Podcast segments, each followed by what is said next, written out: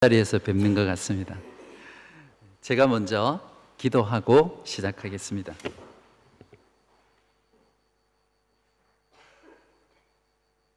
전능하신 하나님 아버지, 이제 살아계신 하나님의 말씀을 듣는 시간입니다.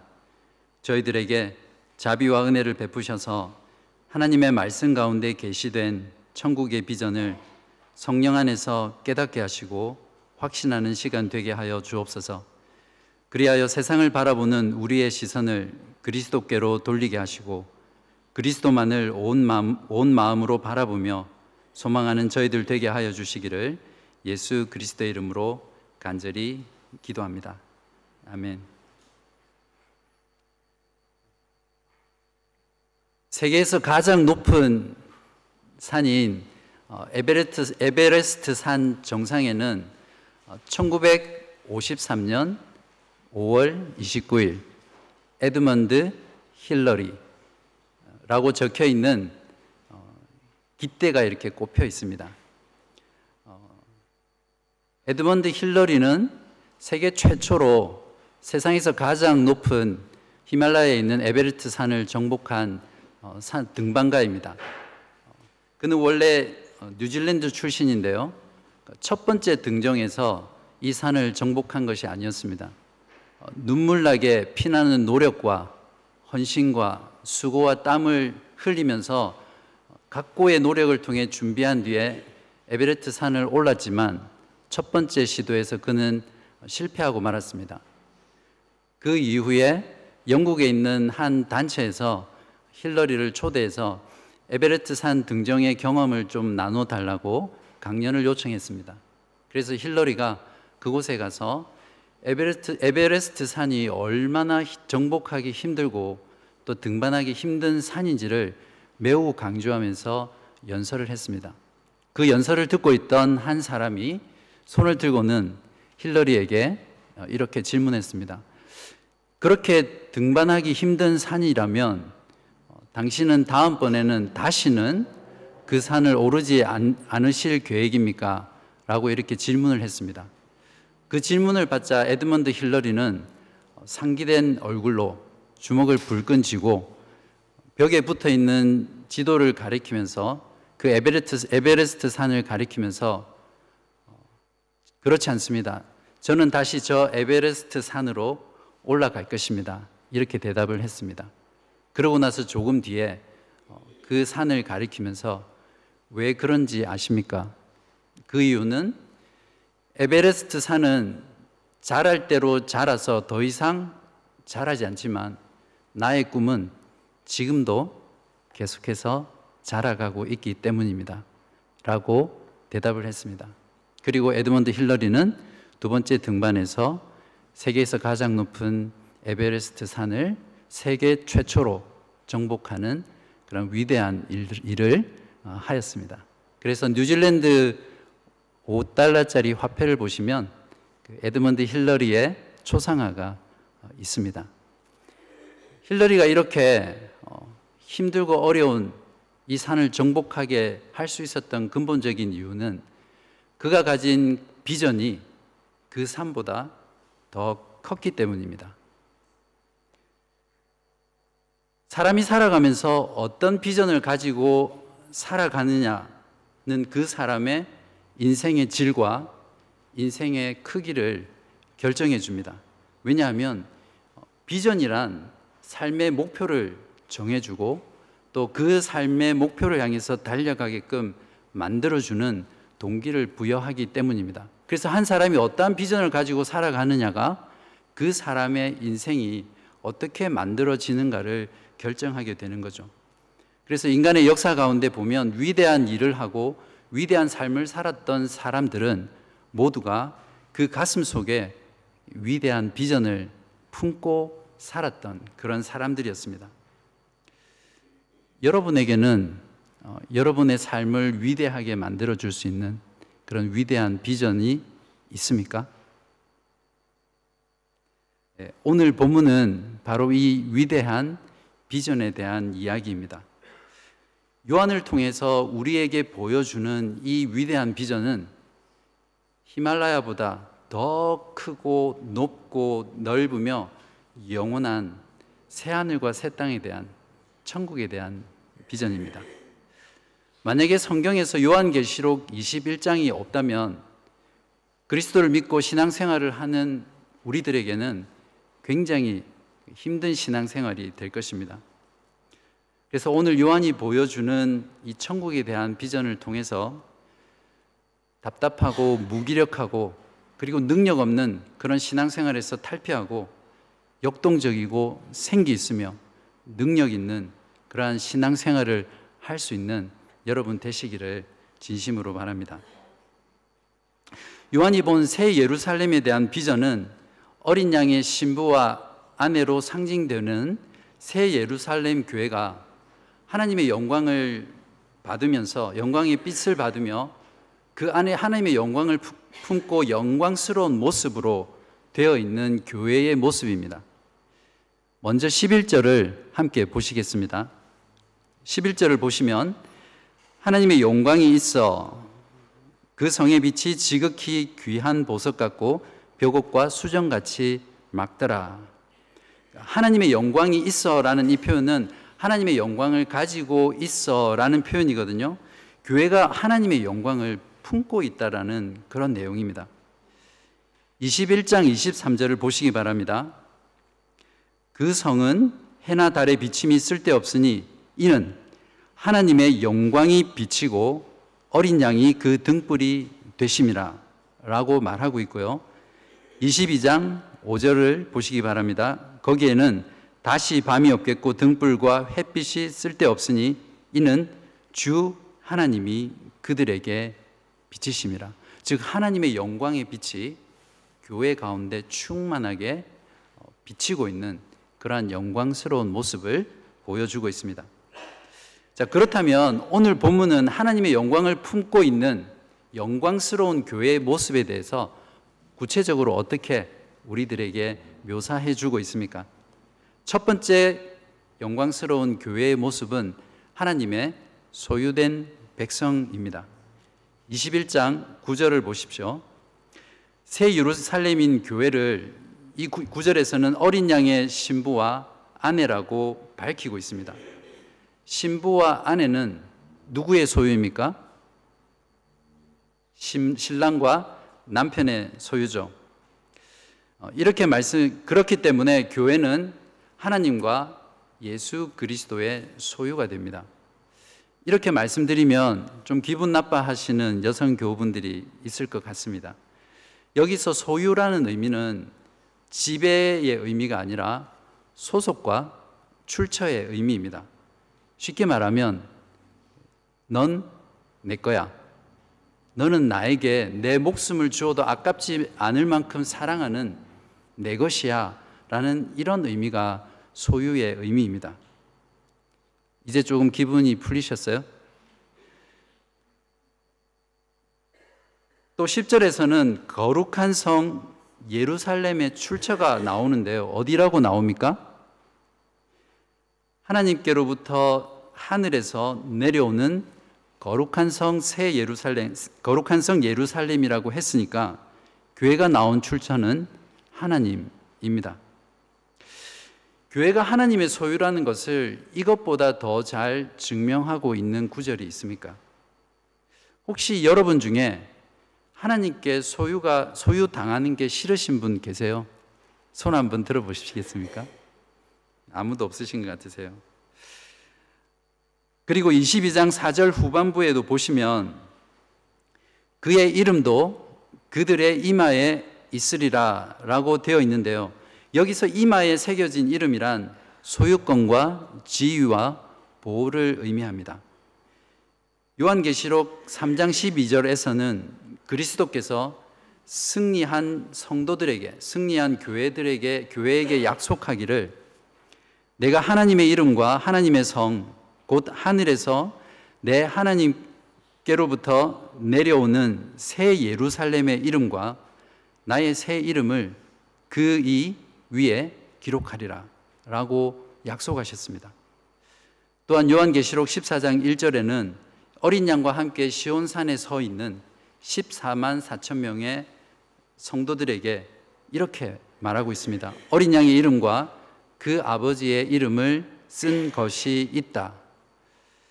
이처럼 하나님과 어린 양의 이름이 하나님의 백성의 이마에 새겨져 있다는 것은 교회가 바로 하나님의 소유된 백성이라는 것을 잘 말해주고 있습니다.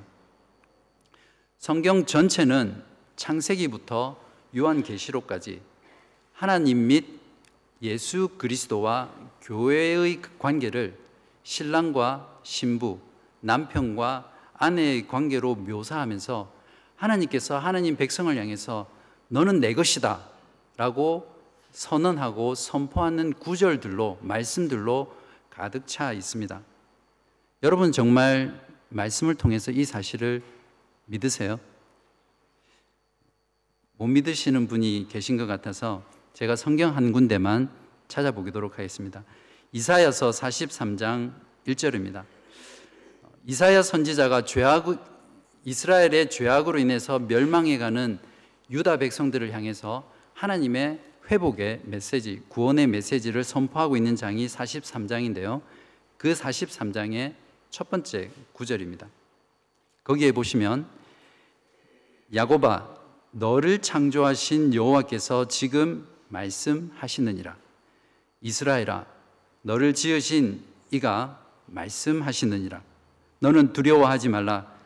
내가 너를 구속하였고 내가 너를 지명하여 불렀나니 너는 내 것이라. 이렇게 말씀하셨습니다. 그러므로 새 하늘과 새 땅에서 하나님의 영광을 품은 영광스러운 교회의 모습은 하나님의 소유된 백성입니다. 두 번째로 하나님의 영광을 품은 영광스러운 교회의 모습은 오직 어린 양 되신 예수 그리스도의 피로 구속받은 택하신 족속이라는 것입니다. 21장 12절부터 14절을 이번에는 함께 찾아서 읽어보도록 하겠습니다. 읽겠습니다. 시작. 크고 높은 성곽이 있고 열두 문이 있는데 문에 열두 천사가 있고 그 문들 위에 이름을 썼으니 이스라엘 자손 열두 지파의 이름들이라 동쪽의 세 문, 북쪽의 세 문, 남쪽의 세 문, 서쪽의 세 문이니 그 성의 성곽에는 열두 기초석이 있고 그 위에는 어린 양의 열두 사도의 열두 이름이 있더라. 열두 문들 위에 써 있는 열두 지파의 이름들과 성곽의 열두 기초석 위에 있는 새겨진 어린 양의 열두 사도들의 이름은 예수 그리스도의 피로 구속받은 모든 하나님의 언약의 백성들 전체를 의미합니다. 또한 17절에 보시면 성과 성곽을 측량하는 내용이 나오는데요. 성곽의 길이가 144 규빗이라고 나와 있습니다. 여러분도 계시록 설교를 통해서 많이 들어서 아시겠지만 144라는 숫자는 하나님의 택하신 신구약 언약 백성 전체를 대표하는 그런 하나님 백성들의 충만한 숫자를 말합니다. 구약의 이스라엘 백성의 대표인 열두 족속과 그리고 신약의 열두 제자를 곱한 12 곱하기 12한 144가 의미하는 바는 곧 예루살렘 성 전체가 오직 하나님의 택한 언약 백성들로 구성된 택한 족속이라는 것을 말해주고 있습니다. 사도 바울도 에베소서 2장 20절에서 22절에서 그리스도의 기초 위에 세워진 하나님의 거하시는 성전으로 교회를 묘사하면서 이렇게 말했습니다. 너희는 사도들과 선지자들의 터 위에 세우심을 입은 자라. 그리스도 예수께서 친히 모퉁이 돌이 되셨느니라. 그의 안에서 건물마다 서로 연결하여 주 안에서 성전이 되어가고 너희도 성령 안에서 하나님이 거하실 처소가 되기 위하여 그리스도 예수 안에서 함께 지어져 가느니라. 그러므로 천국에서 완, 완성될 하나님의 영광을 품은 영광스러운 교회는 하나님의 택한 택하신 족속입니다. 세 번째로 하나님의 영광을 품은 영광스러운 교회의 모습은 거룩한 나라입니다.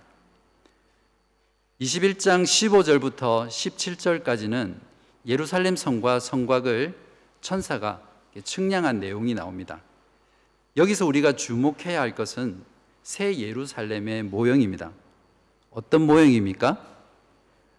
가로와 세로와 가로와 세로와 높이가 동일한 정육면체의 모양이 예루살렘 성의 모양이었습니다. 여러분에게 질문을 하나 드리겠습니다. 성경 전체에서 이 새 예루살렘과 동일하게 가로와 세로와 높이가 동일한 정육면체의 구조를 가진 것이 딱 하나 나옵니다. 혹시 아시는 분 계십니까? 네. 어, 구약에 하나님께서 이스라엘 백성과 거했던 성막과 성전 안에 있는 지성소의 구조가 정확하게 가로와 세로와 높이가 동일한 정육면체의 구조를 가지고 있습니다. 솔로몬이 건축한 성전의 내용, 성전에 대한 내용이 나오는 열왕기상 6장 19절과 20절에 보면 여호와의 언약궤를 두기 위하여 전 안에 내소를 예비하였는데 그 내소의 내소의 속이 장이 20규빗이요 광이 20규빗이요 고가 20규빗이라 정금으로 입혔고 백향목단에도 입혔더라. 즉 넓이와 길이와 높이가 동일한 정육면체가 바로 지성소라는 것을 말해주고 있습니다. 하나님은 언약궤가 안치된 지성소 가운데 거하셨습니다. 그러므로 새, 예루살렘의 모형이 이 지성소와 동일하다는 것은 성 전체가 하나님의 성전이 된 예루살렘 성전이 하나님이 거하는 거룩한 처소라는 것을 말해주고 있습니다. 이는 곧 하나님의 백성을 상징하는 새 예루살렘, 즉 하나님의 모든 거룩 백성 자체가 거룩하다는 것을 우리들에게 말해주고 있습니다. 바벨론 포로에서 귀환한 후에 활동했던 스가랴 선지자는 종말에 완성될 하나님 나라의 거룩함에 대해서 예언하면서 스가랴서 14장 20절에서 이렇게 말했습니다. 그날에는 말방울에까지 여호와께 성결이라 기록될 것이라. 어린 양 예수 그리스도의 피로 거룩하게 된 새 예루살렘 성에는 가장 하찮은 것조차도 하나님 앞에서 거룩하게 되는 그런 거룩한 나라가 바로 새 예루살렘입니다. 21장 24절부터 27절을 보시기 바랍니다. 거기에 보면 새 예루살렘에 들어갈 수 있는 자들과 들어가지 못하는 자들의 자격에 대해서 말을 하고 있는데요. 누가 들어갈 수 있다고 되어 있습니까? 24절에는 망국과 땅의 왕들이 들어가고요. 26절에서는 망국 사람들입니다. 이들은 어떤 자격으로 새 예루살렘 성에 들어갈 수 있게 됩니까? 27절에 보면 분명히 하나님의 교회인 거룩한 성 예루살렘에는 오직 어린 양의 생명책에 기록된 자들만 들어갈 수 있다고 분명히 못을 받고 있습니다. 그러면 이 성에 들어갈 수 없는 자는 누구입니까? 당연히 어린 양의 생명책에 기록되지 않은 사람들이겠죠. 21장 27절에서는 이들을 악한 죄와 연결 지으면서 이들이 누구인지를 설명하고 있는데요. 27절에 보면 무엇이든지 속된 것이나 가증한 일, 또는 거짓말하는 자는 결코 그리로 들어가지 못하되 이런 자들은 절대 거룩한 예루살렘 성에 들어갈 수 없습니다. 영원히 성 바깥에서 이를 부득부득 갈며 하나님의 영광 바깥에서 살아가는 자들이죠. 21장 27절과 평행 구절인 21장 8절에는 좀 더 구체적으로 이 성에 들어가지 못하는 자들에서 이미 묘사를 했었는데요. 그러나 두려워하는 자들과 믿지 아니하는 자들과 흉악한 자들과 살인한 자들과 음행하는 자들과 점술가들과 우상 숭배자들과 거짓말하는 모든 자들은 불과 유황으로 타는 못에 던져지리니 이것이 둘째 사망이니라. 어,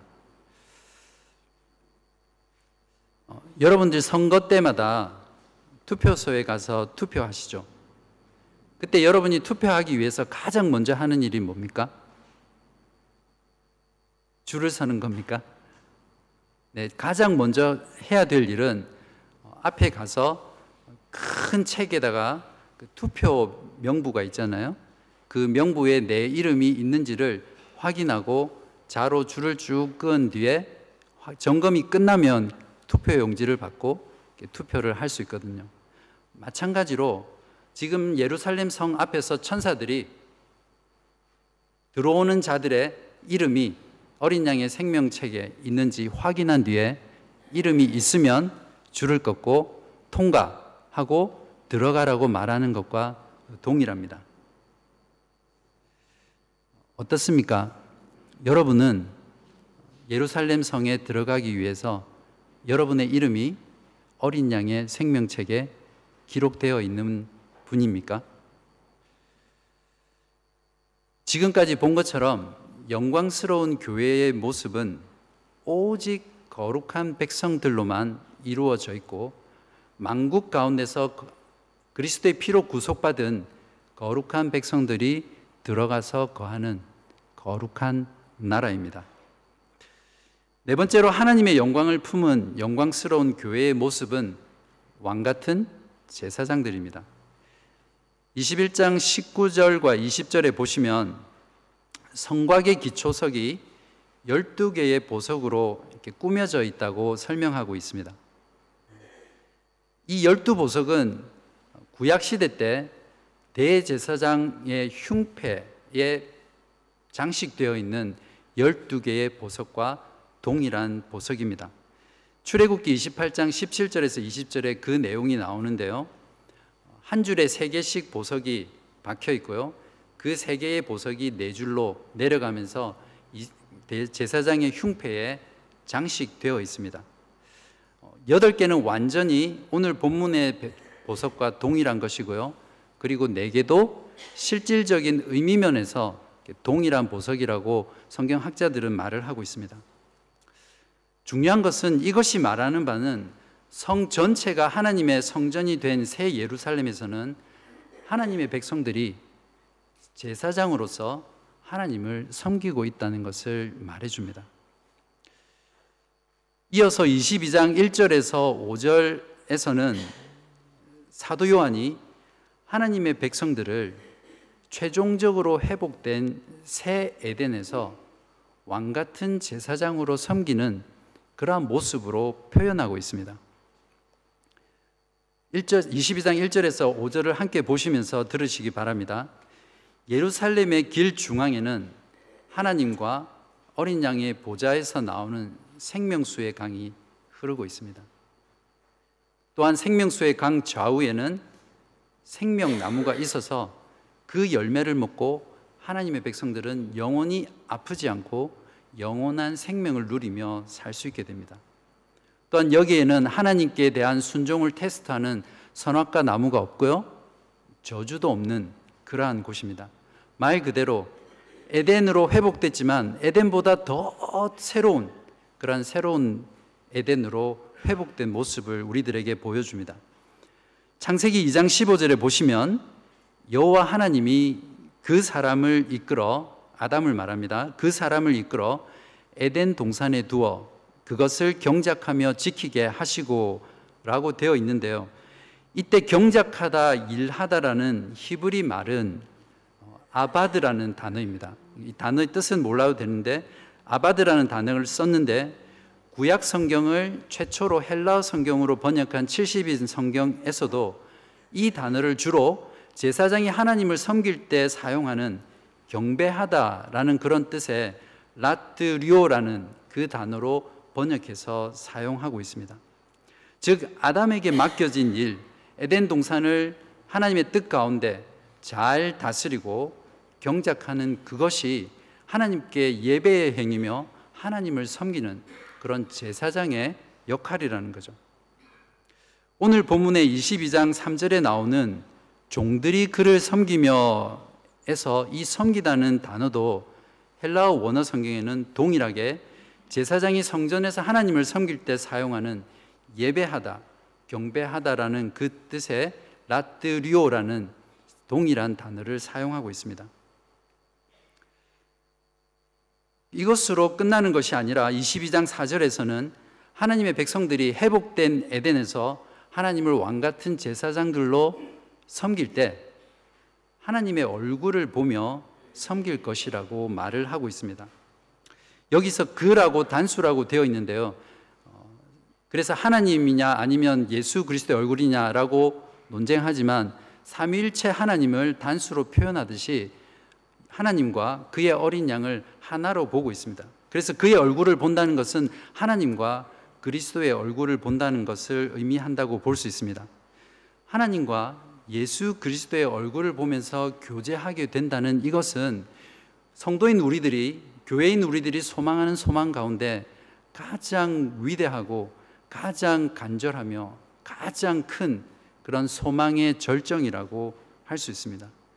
영원토록 하나님과 그리스도의 얼굴을 보면서 그분과 함께 사랑하고 순종하고 복종하며 교제하는 그 영원한 나라 이것보다 더 크고 우리가 간절히 기다리고 소망하는 비전이 또 무엇이 있겠습니까? 요한이 성령에 이끌려 높은 산으로 가서 본 새 예루살렘, 즉 천국에서 완성된 교회의 비전은 비전은 하나님의 영광의 빛을 받아서 하나님의 영광을 가슴 가운데 가득 품고 있는 그런 영광스러운 교회의 모습이었습니다. 그 교회의 모습은 하나님의 영원한 소유된 백성이었고요. 택하신 족속이었으며 거룩한 나라였고 왕 같은 제사장의 모습이었습니다. 이것이 바로 요한이 성령을 통해서 우리에게 보여주시는 천국의 완성된 교회의 모습입니다. 그런데 놀라운 것은 천국에서 완성된 이렇게 영광스러운 교회의 모습이 어린 양 대신 예수 그리스도의 십자가의 대속의 죽음으로 구속받은 우리 모든 성도들이 지금 영적으로 예수 그리스도 안에서 이미 누리고 있는 천국의 모습과 동일하다는 거죠. 사도 베드로는 이 사실을 베드로전서 2장 9절에서 이렇게 증거하고 있습니다. 우리 이 부분은 중요한 부분이니까 다시 한번 찾아서 같이 한번 읽어보면 좋겠습니다. 베드로전서 2장 9절입니다. 베드로전서 2장 9절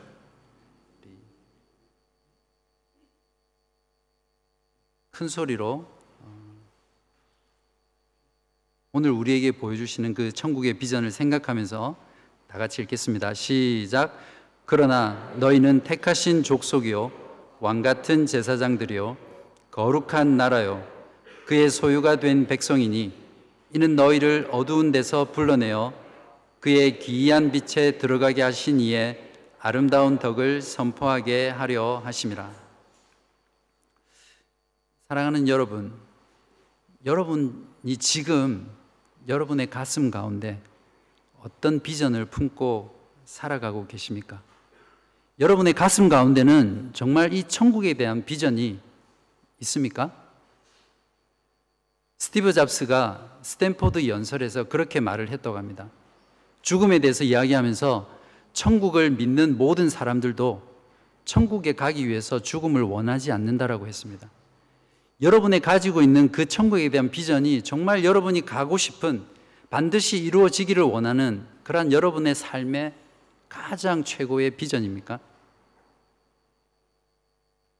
우리가 품어야 할 천국의 비전은 하나님과 예수 그리스도와 함께 새 하늘과 새 땅에 거하면서 그분의 얼굴을 보면서 영원토록 거할 그 영광스러운 교회의 모습입니다. 초대교회 성도들은 이 비전을 가지고 유대인들을 넘고 로마를 넘고 죽음을 넘어서 끝까지 예수 그리스도만이 구주입니다라는 것, 그 믿음을 포기하지 않고 살아갔던 그런 위대한 영적인 믿음의 거인들이었습니다. 사랑하는 성도 여러분, 이제 우리들은 이렇게 영광스러운 하나님의 교회를 예수 그리스도의 죽으심과 부활을 통해서 우리에게 주신 그 하나님의 덕, 예수 그리스도의 덕을 선전하며 선포하며 살아가는 그러한 우리의 삶들이 있어야 하겠습니다.